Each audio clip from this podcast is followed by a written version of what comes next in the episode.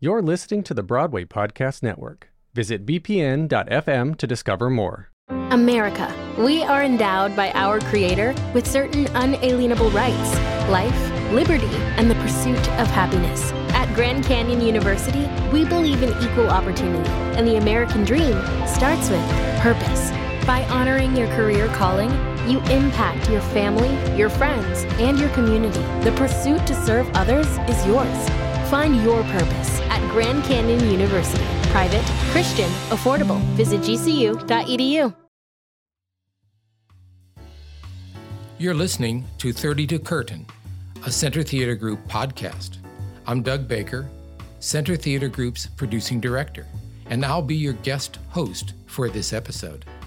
I work closely with artistic director Michael Ritchie to bring productions to our three theaters the Ahmanson Theater, Mark Taper Forum, and Kirk Douglas Theater. Joining us for this episode of 30 to Curtain is theater producer Kevin McCollum. Kevin has produced some legendary Broadway shows throughout his career, including Rent, Avenue Q, In the Heights, and The Play That Goes Wrong, which joins us at the Ahmanson Theater July 9 through August 11, 2019. I hope you enjoy the conversation, and we look forward to seeing you at the theater. Before we talk specifically about the play that goes wrong, I'd like to focus on the numerous projects uh, CTG has had the pleasure, the fortunate uh, situation of working with you on, because really we've had quite a rich history together, haven't we? Uh, you are you are my my training ground, my past, my present, and and it looks like my future as well, which I'm excited about. Indeed, indeed. We have produced together. We have partnered as producers, uh, specifically on the world premiere of The Drowsy Chaperone, Minsky's. Uh, we recreated the incredibly beautiful uh, production of La Boheme, directed by Baz Luhrmann, that you produced on Broadway. We brought that to Los Angeles audiences only, thanks to your help. And you were a partner with us on the transfer of Bengal Tiger at the Baghdad Zoo, moving to Broadway. Of course, we've also presented a number of your amazing productions, uh, specifically Rent, Avenue Q, and quite recently, Something Rotten. And now we're going to move into the play that goes wrong. Well, so, first all of all, good, let, me, right? let me say thank you for all that. Uh, you're welcome. But you're forgetting the most important thing we've done together, and this is before your time, Doug. I actually trotted the boards at the Ahmanson. I hoped you would mention in this. She Loves Me, starring Yes. Pam Dawber and Joel Higgins, and so many wonderful, wonderful people. And when I was an actor here, to to be on your stage was a dream come true and to actually then uh, sort of evolve into a producer where I found shows to bring to your stage is uh, is not lost on me, and sort of this sort of journey in the arts of of how you try to contribute while you're here. So, the Ahmanson has a very very special place in my heart, and I'm grateful that uh, that I'm able to work with you and Michael and the entire organization here. Thank you very much. I, I kept that window card of the production that you did. It's uh, valuable. outside my office for many years. It's it's valuable to to no one, so you may have it. Thank you, thank you. So let's jump into uh, the play that goes wrong. This uh, phenomenal comedy. How refreshing to uh, be talking about a comedy. It I mean, is. we love our dramas, and, I love our tap musicals. dancing. I love tap. I love musicals. I was born on musicals.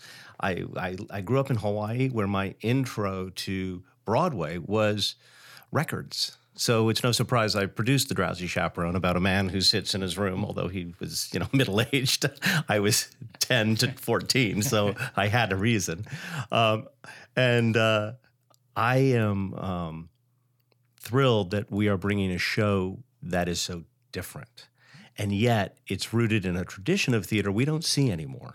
I've heard you mention the tradition. I I think that's very interesting. Well, how, how do you see that? Well, I see it in that, you know, theater and uh, live entertainment before television, the special effect often was laughter. It was a very difficult time, obviously. We're talking, you know, the turn of the century, we're talking the 20s, going through the wars. The idea of showing up at theaters, people that was their how they got the entertainment. Uh, yes, film and tel- I mean, film was was happening, television hadn't happened, but the live arts were sort of what built our country and actually promoted uh, immigration. In that, if you look at our art form, it is a is a culmination of British music hall, Irish storytelling, uh, Viennese operetta.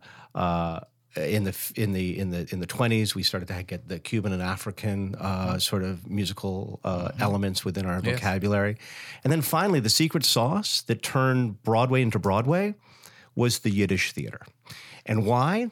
Because rather than looking out and singing about what we are or doing presentational, they turned to each other to say, "Who are we?" and how do we get through our day?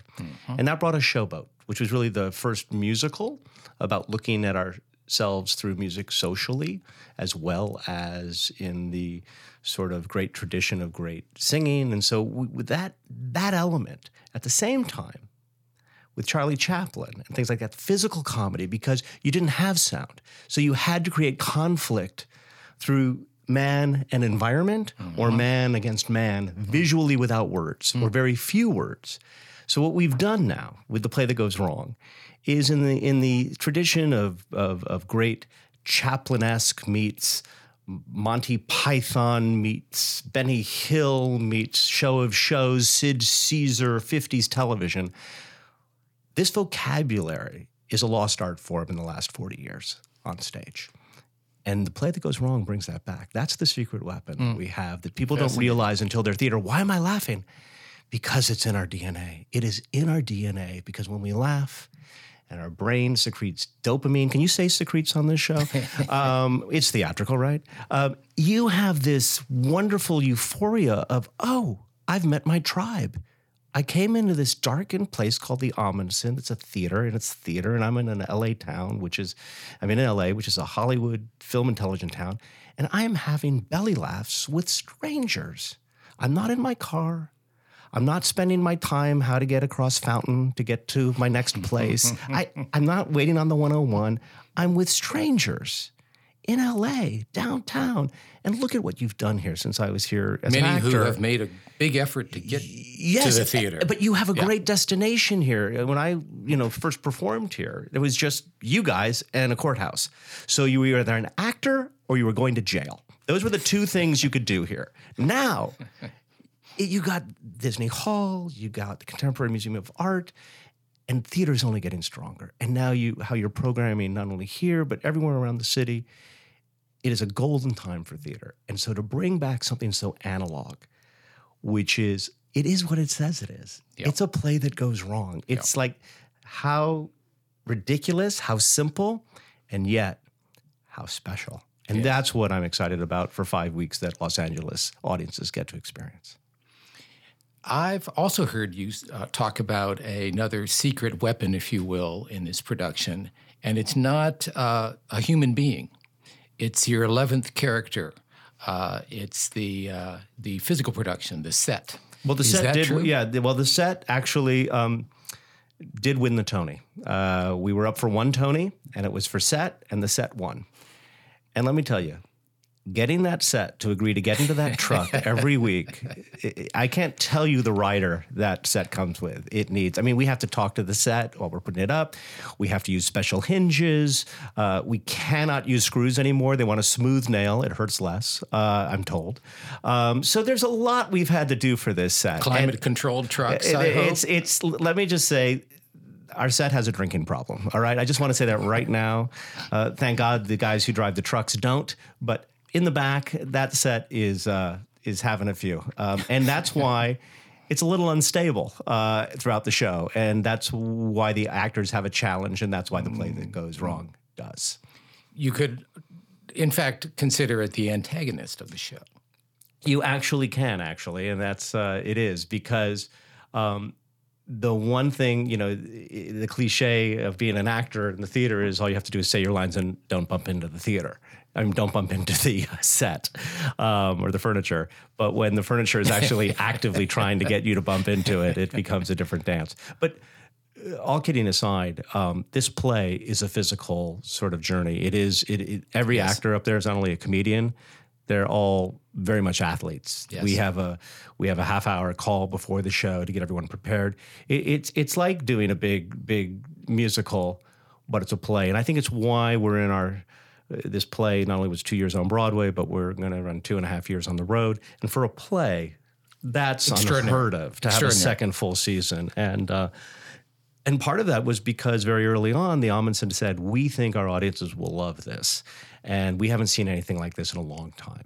And without theaters like the Ahmanson, and it's so healing for the company because our company's been doing a week or two weeks or three weeks, but then to come to Los Angeles and be able to do five weeks with such a sophisticated uh, audience, and also. Uh, one that that that again we're thirsty for laughter. There's a lot of great drama. There's a lot of great shows and musicals. Are there are musical comedies, but there's not been sort of a laugh out, fall down, so true. fall so out true. of your seat yeah. comedy. And we did LA not for hesitate a long time. to uh, ask you to. Uh, figure out a way that we could present it, and we were very pleased to be doing it during the summer. We think it's a great time to come in and have a great time. The other thing about the show, I will say, not only is it a great time, one of the reasons why we're a success is people are buying tickets in fours and eights, not twos and fours. Why? It's a multi generational show. Yes. If, there, you have no worry about language. You have no worry about appropriate. Five year olds have said, It's the greatest show I've ever seen, and I've seen a lot of shows. it's one of those things where I remember when I first saw you know, and I was a little older when I first saw Noises Off. It's the only show I bought a ticket the next night for, and I and there wasn't anything available, so I got a ticket sitting in the audience. The first night I went and said, "Is there anything for tomorrow?" And there was standing room, and I bought standing room the next night, mm. and um, so for me. It's that great tradition of being surprised. And I think it's not since Noises Off, the original production on Broadway in the 80s, have I seen anything as funny as this. When did you first see the show? How did you discover I it? I heard about the show before I saw it. Um, I was producing um, another show that you did of mine, Something Rotten, which I don't think we talked about in that in that little preamble. That was so so. I'm glad we're still talking. Yes. Uh, but it was a big hit here. It, I think you did it in the holidays. We did, and uh, it was a big hit, and, and it was so much because fun. It's a darn good here. show. Thank you. A, just a great You know what's great about this show that I'll tell you. Answer your question, but you know I did Drowsy Chaperone, one of the worst titles in the musical theater of telling people what it's about. And then I did, if that wasn't bad enough, I then did a musical called Something Rotten, which you know if you're if you're not from this country or you don't know Shakespeare, and you and and let's say you're from Tokyo and someone is asked you ask someone what should I see on Broadway? and you're not familiar with the language and they say something rotten it's like no I want to see something good. And so you know it, it's it, it, it was a challenging title. What I love about this play is it says what it is it is the play that goes wrong. And you'd think, oh, you don't want to give that away, don't you? But the surprise is how wrong it goes. And yet, through the wrongness, it finds its rightness. And, and, and playing with that has just been great. So I'm producing Something Rotten in New York. And you know this from the league in America, the what we call the league, which are all the theaters and the producers talk about how to get the shows out there. They have a similar thing in London called SOLT, Society of London Theaters. Indeed. And usually, and I'm a member. I'm one of the f- uh, few Americans that's a member. Well, you've produced a, a number of shows. Over there. Yeah. And so I get the notice from Solt and I open it up. And, you know, it's from a show. And it's always like, please come see our show. Think of us for the award season. We'd love to offer you tickets. Let us know when you'll be there. And I get this letter and it says, Dear theater professional, um, you know, we are the Mischief Theater Company and we have a, you might have heard of our play, The Play That Goes Wrong we are asking you please do not come to our show. we are, are, we are somewhat embarrassed about it, and we had to open it because we had nowhere else to go, and um, we needed the warmth of the theater because we are, you know we don't have housing. It was one of the funniest so letters clever. about so do not clever. do not vote for this show. It's please don't. And I thought, oh, this is these guys are funny. Hmm. I want because I'm doing something rotten, and I'm using a similar campaign in America. I told my assistant, I said, I need to go see this show and I need to see it probably sooner than later because I think they're onto something. Two days later, I get a call from um, an agency, and uh, they say, uh, "Do you know J.J. Abrams?" I'm like, "Yeah, I know J.J. Abrams. I know of J.J. Abrams." And they said he just saw this play, the play that goes wrong, and he really wants to think about being helpful and bringing it to the United States. And I said, well, I'm about to go see it. And he goes, well, we thought of you because of, you know, we know JJ, we know you. We think you guys might want to do it because you know JJ also is producing some films and television, but A he few, loves yes. this and. Mm-hmm. And I said, okay, I'm not quite sure how that would work, but I'm I'm seeing it next week. I saw it next the week later. JJ and I spoke, and we realized we're very simpatico in what we like in the theater. Uh, one of his favorite shows was Noises Off too, when he went and saw it in New York originally. And we've just realized, you know, we're both raising children, and and and and and we we we have similar things going on in our lives, and we both have a similar appreciation for the theater. And I didn't realize he grew up on the theater, and he didn't realize I also spent time in film, and then went back to the theater. So, uh, as a result, we uh, Kenny and Mark, uh, who were the original London producers, uh, agreed that we could do it as partners here with them, and so the four of us uh, decided to make an arrangement, and then so JJ and I are the North American producers, and uh, and it's just been a joy because the thing about JJ. He's innately curious. And I think successful careers, no matter what you do, you know, stay curious. And in film and television, you do everything you can to capture it, and then it's done, and then that's what it is. And JJ comes from a place of wanting to always invent. And uh, so the fact that the play is never done, and even replacing the British company with the United States company, with an American company, always tweaking, always asking questions. And he's wonderful with actors, he's wonderful with authors and directors. And you know, Doug, in the theater, it's not a work for hire business. Right. Everybody has to show up to make it work. And if somebody really is a problem, you know, in film and television, just get it in the can and move on. In the theater, everybody has to stay buoyant. JJ leads that. He is not he is not what you read about in cliche Hollywood personalities. He's a theater guy who happens to be one of the most successful film and television people we have. So he's truly a man. He's a Renaissance guy, and uh, and it's a privilege to be in the room with him. Well, I will add that uh, your description of JJ is pretty much how I would describe you to someone. All of those. I mean that quite sincerely. You. I'm blushing over the- I'm blushing over the podcast You stay right so engaged. You are indeed truly wonderful with your artists. You treat them well. Uh, you, I've I've seen it. You function as much a producer as a dramaturg on your shows. You help your authors as they're working through the challenges of Act Two's not working quite right. How are we going to get out of this? if mess? it's a musical, I promise you, Act Two isn't working. That's the bane so of all of course, musicals. the only thing you can do at that point is fire the wardrobe supervisor. absolutely, just Out to show town. who's boss. Exactly. Exactly.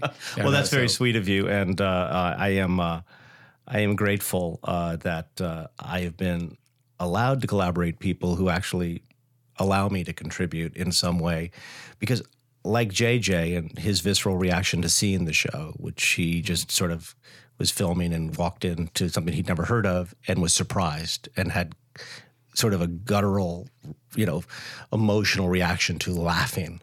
Like he hadn't laughed in a long, long time. This is a belly laugh. It's show. a belly laugh show, and Absolutely. and so to have, I think part of my skill as a producer is I'm very by the gut. It's never about oh my god, is this a hit? It's that do I want to be in the room with this story? And if I want to be in the room with the Mm-hmm. story, then it's a better chance to be a hit because if it's not a hit, I don't resent the time I spent because I wanted to be in the room with that story. And I think that alignment of whatever, however we fill our days, if you know why you're filling your days this way, rather than through obligation or because you're trying to get the approval of someone, but if you can align from your gut, and uh, I'm an only child, my parents died when I was young, and I think a lot of us in the theater come from a survival mentality of because again we create something that evaporates every every performance. There is something just sort of healing and wonderful about being in the room with others like that and i think jj is like that. He is a, he is a guy who um, who watched for a long time and and and wasn't sure what he wanted to do but if, if you talk to him and through the interviews you know he is someone who just wanted to contribute and I think um, I definitely know what that feels like because I'm, I'm I'm very driven by wanting to contribute. Seems like a very good match, the two of you. We're having this fun, business we, relationship. We, yes. we, we, he has better hair than me, by far. But I'm starting Tell to us- wear. I'm starting to wear like like like full like my reading glasses are now heavier, thicker, you know, darker glasses. there is that look. I, That- I, I that- here's I'm putting it on. Folks. There we go. Um, But there, that's that's Uh, my JJ. I just put on some glasses. There you go. It's like Buddy Holly. It's like a Buddy Holly look that he's Yes. now taken on as his own. Gotcha. Uh, tell us a bit about uh, the Mischief Theater Company, please, and these uh, amazing young people I- and who, again, who are that theater company. I think because I was an actor and, and, and, and JJ obviously with his first shows worked with his friends, you know, and to get up, I, I, these were three guys who all went to school together. Uh, Henry, uh, the, the Henrys and Jonathan. right, two Henrys, right? Two Henrys and one Jonathan, and they all went to school together. And we met them when they were 27 to 28 years old. Um, they just turned 30, actually. And they had gone to school together and they put this up for like 20 minutes. They always loved magic and they always loved comedy. And they put up this show in a, in a bar for 20 minutes and worked for beer. And through that, um, people started to come see, and Kenny Wax came in touch with them, and and they expanded the show a little bit more. And um, anytime, you know, whether it was you know Rent with Jonathan Larson for myself, or or, or Bobby and Jeff Lopez on on uh, Bobby Lopez and Jeff Marx on uh, on Avenue Q, or Lin Manuel Miranda on In the Heights. I love working with people who need an advocate to get themselves to Broadway, or even Bob Martin on Drowsy Chaperone, which Absolutely. with you.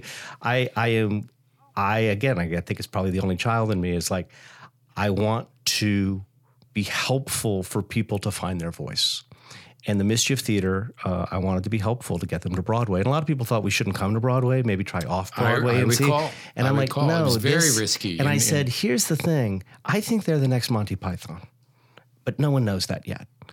And uh, so while we were doing that, they had already written Peter Pan Goes Wrong, and they were working on a play called The Play About the Bank Robbery, which is a play set in Minnesota about a bank robbery Yes. in the 40s. I mean, it's just so odd that these three British, you know, friends from drama school write a play about that. I And saw it in London and That's loved it. still running. Yep. And uh, so the fact that by the time we brought them to Broadway, they had three shows already on the West End, and they were. I mean, who wouldn't want to be in business with these guys? And uh, and also their loyalty to their friends, because we brought over the original company for the play that goes wrong, which were the three guys and seven more people who helped them create the show from the very beginning. So that kind of loyalty and that kind of sense of community and bonding, that's what makes the show so special too. In our rehearsal process, we go through a very different rehearsal process of, you know, trust and and and not just the lines, but how you can rely on each other that you cannot manufacture. Mm. So by saying we would do it, I, I knew Broadway was going to work because these 10 people who created this show had a secret sauce that in America you rehearse for three weeks and put the show up.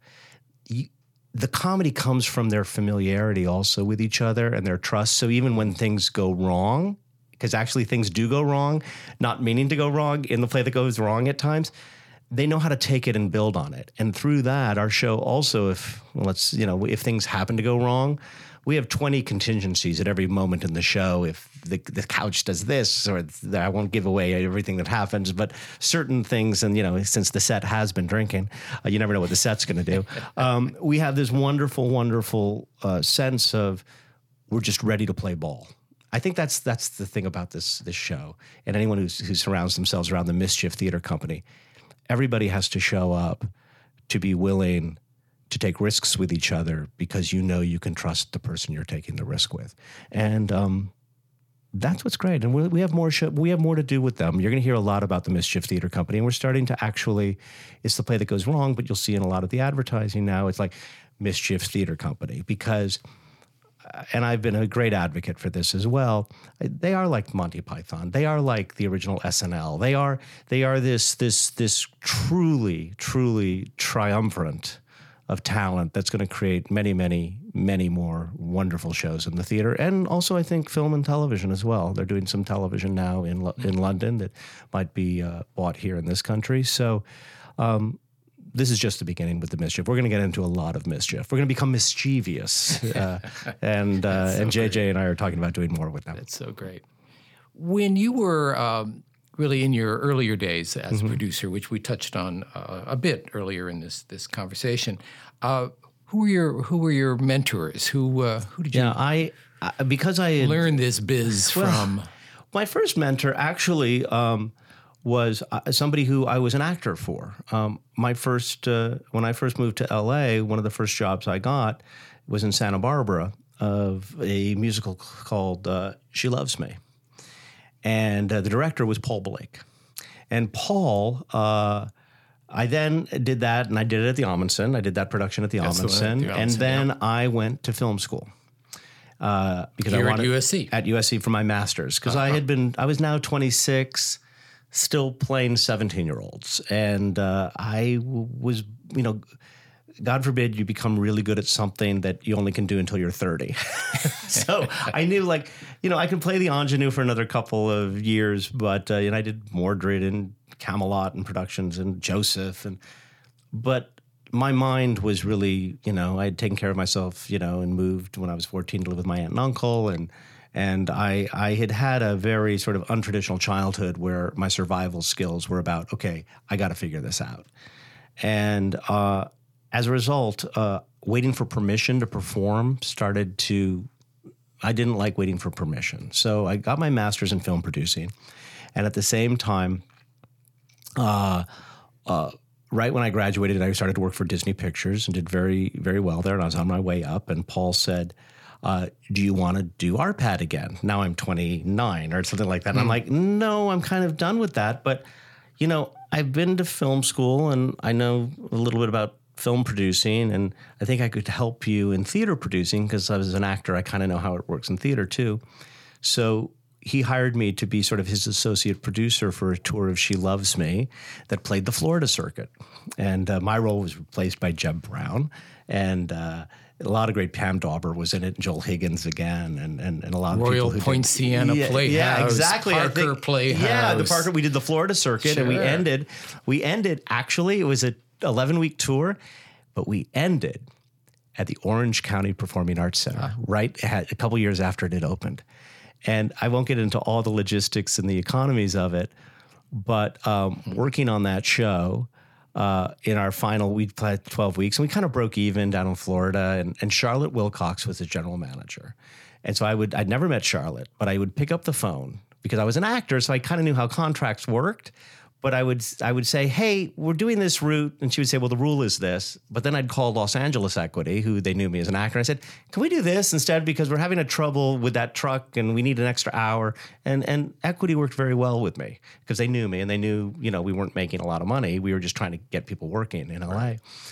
Um, and we then came to the. Uh, the uh, it's a great story to the Orange County Performing Arts Center, and we did like you know an eight hundred thousand dollar gross in nineteen eighty eight, which was like that's like three million in today's Yeah, dollars. that's- that's- that's what Hamilton does per week For she Broadway. loves me. For she loves me. That's great. And I'm the producer rep on the final night of settlement. And settlement, uh, for those of you don't know, is when you play a tour at the end of the engagement, whether it's five weeks, at the end of five weeks, or at the end of one week, you settle up. How much did you pay on advertising? How much was your crew? How much? You, and you and you you chop up whatever's left. And all I can say is, is I walked out with a check uh, from that week, not really understanding what it all meant. because I was, you know, I was an actor, so I faked that I was a producer, and uh, and I walked out and I had to pull the check, and I said, "This is our overage," and I said, "We have to figure out how to do more of this." That was the So I then worked for Paul for a number, a couple of years, and right when he got the Ahmanson contract, I mean the uh, Muni contract uh, in St. Louis, and where we would put a star in. And the first thing we did was Bye Bye Birdie with Tommy Tune, and um, after that, we created a company called the Booking Office. Hired a young agent named Jeffrey Seller, who is recently uh, looking for a gig. And then, uh, and then I bought Paul out a couple years later because I moved to New York and he stayed in L.A. And then Jeffrey and I became partners. We produced Rent, and then we, you know, we had a great twenty years of producing a lot of shows. And now Jeffrey and I, you know, produce independently, and we're we're both doing well. But Paul Blake gets a lot of credit. Uh, the other person who gets a lot of credit is Paul Blake's uh, attorney, who's been my attorney ever since, uh, uh Loren Plotkin, uh, who's been my only attorney. And then uh, finally, but equally important, um, the person who gave me shows as an independent producer when I was a booking agent, because I then, you know, really my living was booking until Rent came along.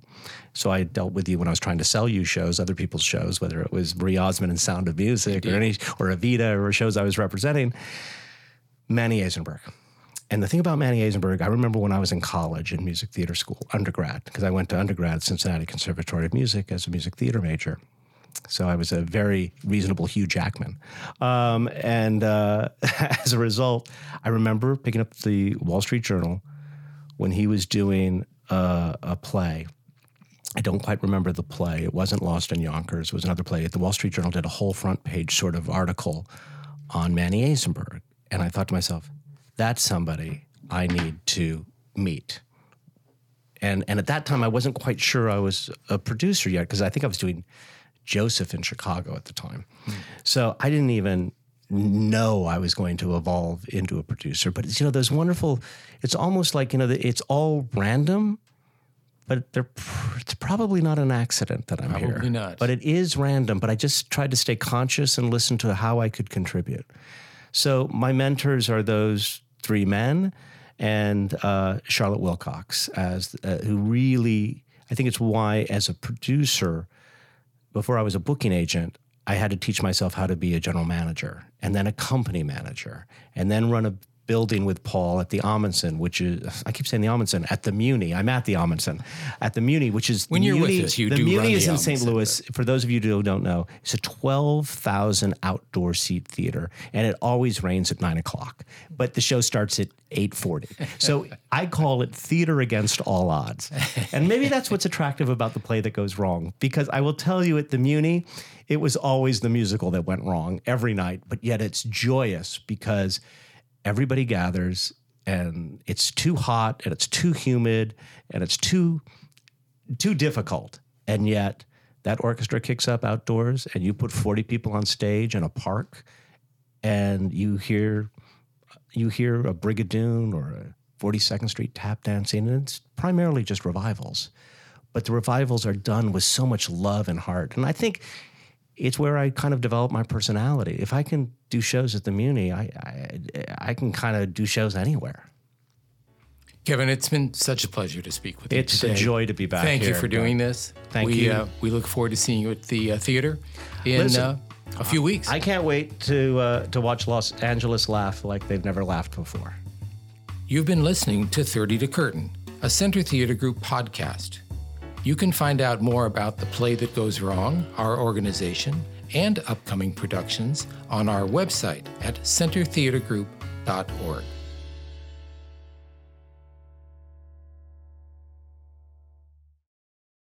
Hey, it's Leslie Odom Jr. here on the Broadway Podcast Network to tell you about the Rise Theater Directory, a program of Maestra Music. Rise is a national online resource designed to connect and empower backstage and administrative and creative theater professionals from underrepresented backgrounds.